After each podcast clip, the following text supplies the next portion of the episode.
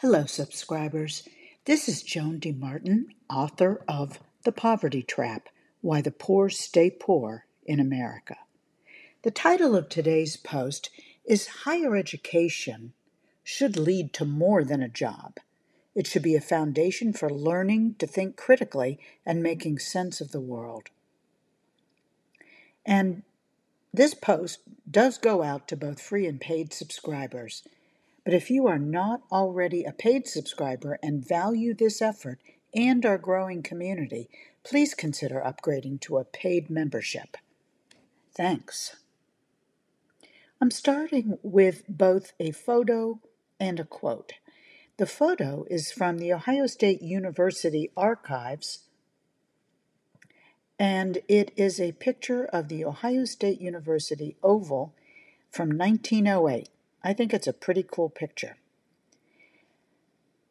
And um, the quote I'm starting with is from the New York Times from February 27th, 2023. Quote During the past decade, the study of English and history at the collegiate level has fallen by a full third. Humanities enrollment in the United States has declined overall by 17%. And this is from um, Robert Townsend, the co director of the American Academy of Arts and Sciences uh, Humanities Indicators Project. And American scholars have begun to wonder what it might mean to graduate a college generation with less education in the human past than any that has come before. End quote. American academics are posing a profound question, and it's the one I just read from the New York Times. What will it mean to our country to graduate a college generation with less education about the human past than any that have come before? That is profound. What will it mean? I think it will mean a lot, more than our political system can withstand, perhaps given the lack of a basic understanding of how our government should work by more than a majority of the U.S. population.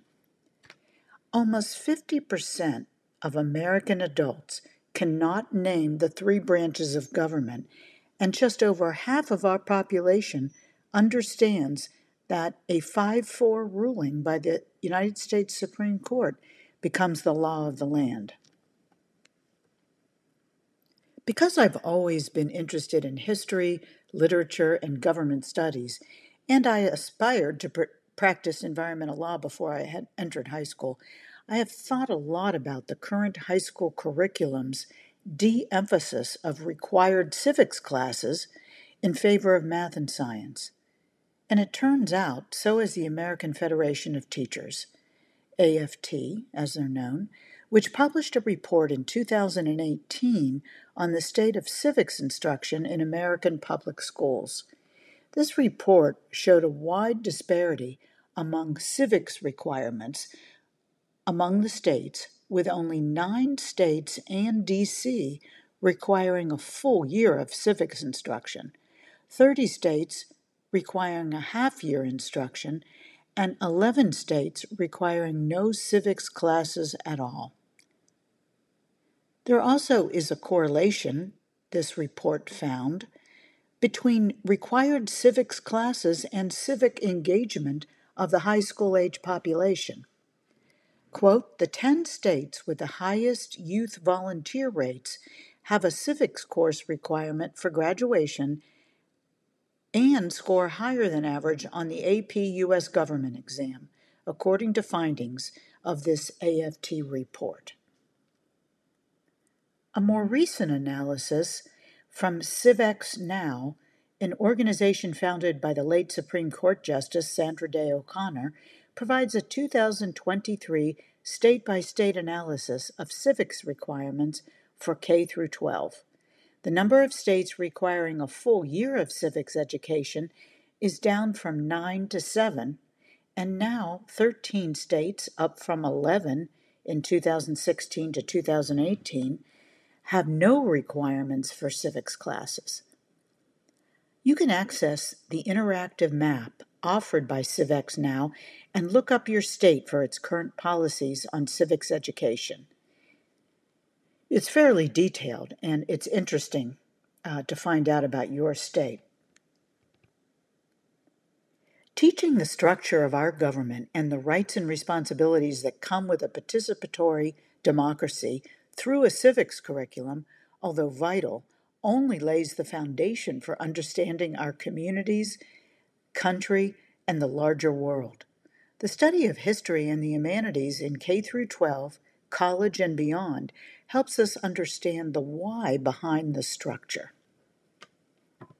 Unfortunately, in the last several decades, there has been a significant decline of students majoring in history, English, and the humanities in college, and this likely is directly linked to the emphasis on the STEM curriculum in K through 12 and its corresponding de-emphasis of government classes. High school graduates in the last few decades simply don't have as much interest in government and the humanities because they have not been pre- presented with the opportunity to become interested through rigorous coursework in their K through 12 education. As a result, some colleges are eliminating a number of liberal arts majors. For example, Marymount University in Arlington, Virginia, announced its tentative decision to eliminate nine liberal arts majors earlier this year, saying, quote, it would be irresponsible to sustain majors and programs with consistently low enrollment low graduation rates, and lack of potential for growth. End quote. And the cuts were intended to, according to the school, to, quote, better position the university for long term growth and success, end quote, and prepare students for a long term, uh, prepare students for highly sought after jobs. But some students and faculty at Marymount disagree. One liberal arts graduate quoted in the article says he loved his courses and that they made an indelible impact on my life. And eliminating those just makes you not equipped for the 21st century. And several other colleges are following this trend, unfortunately. I understand that paying massive amounts of tuition can lead to you and your parents to want a practical degree and, af- and an expenditure of tens of thousands of dollars. But what is practical? Employers supposedly want young employees who can solve problems, hopefully in a creative way and in a way different from past generations. That is why old folks with experience are typically kicked out of jobs and replaced by the young. Or retire, of course. But how can a recent college graduate be expected to solve problems creatively or in a new way without exposure to the larger picture that an exploration of history, literature, and humanities provides? An exploration that provides the why behind the past decisions and the best way to change them. And perhaps even more importantly, an education lasts a lifetime and a narrowly focused, job oriented majors only prepare students for jobs relevant to that point in time, not to problem solve and think for a lifetime. According to an MIT white paper published last year, employers today are indeed focusing more on human skills, collaboration, initiative, integrity, and comfort with ambiguity to complement technical skills, and that cannot be directly, directly replicated by today's technology. MIT Open Source put together this skill graph to help explain how these learned ways of thinking and specific skills complement one another. It's quite an interesting graph, and thank you to MIT. And what can you and or your children and grandchildren actually do with a liberal arts major? Well, it's not inconsistent with a critical business term called return on investment or ROI that we're all familiar with. and the investment is in you and your thinking process. It also makes you incredibly valuable to potential employers, as is artfully described in a recent article in Money Crashers that notes several distinct benefits to both you and your financial prospects from earning a liberal arts college degree.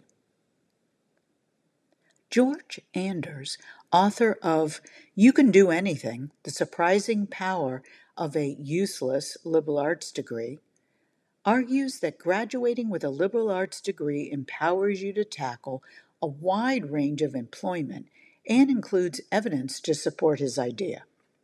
And I'm going to quote from his um, article.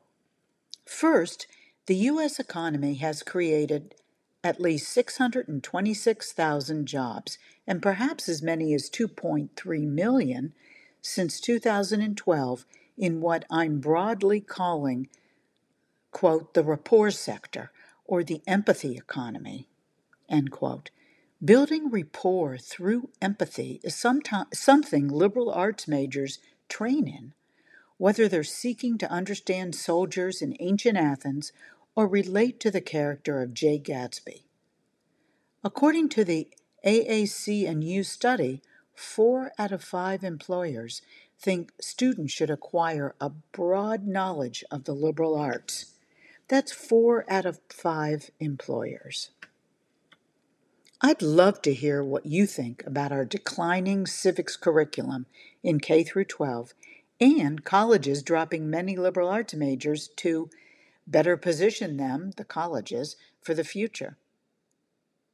Or anything else you'd like to take from this post. Your comments are welcome and appreciated.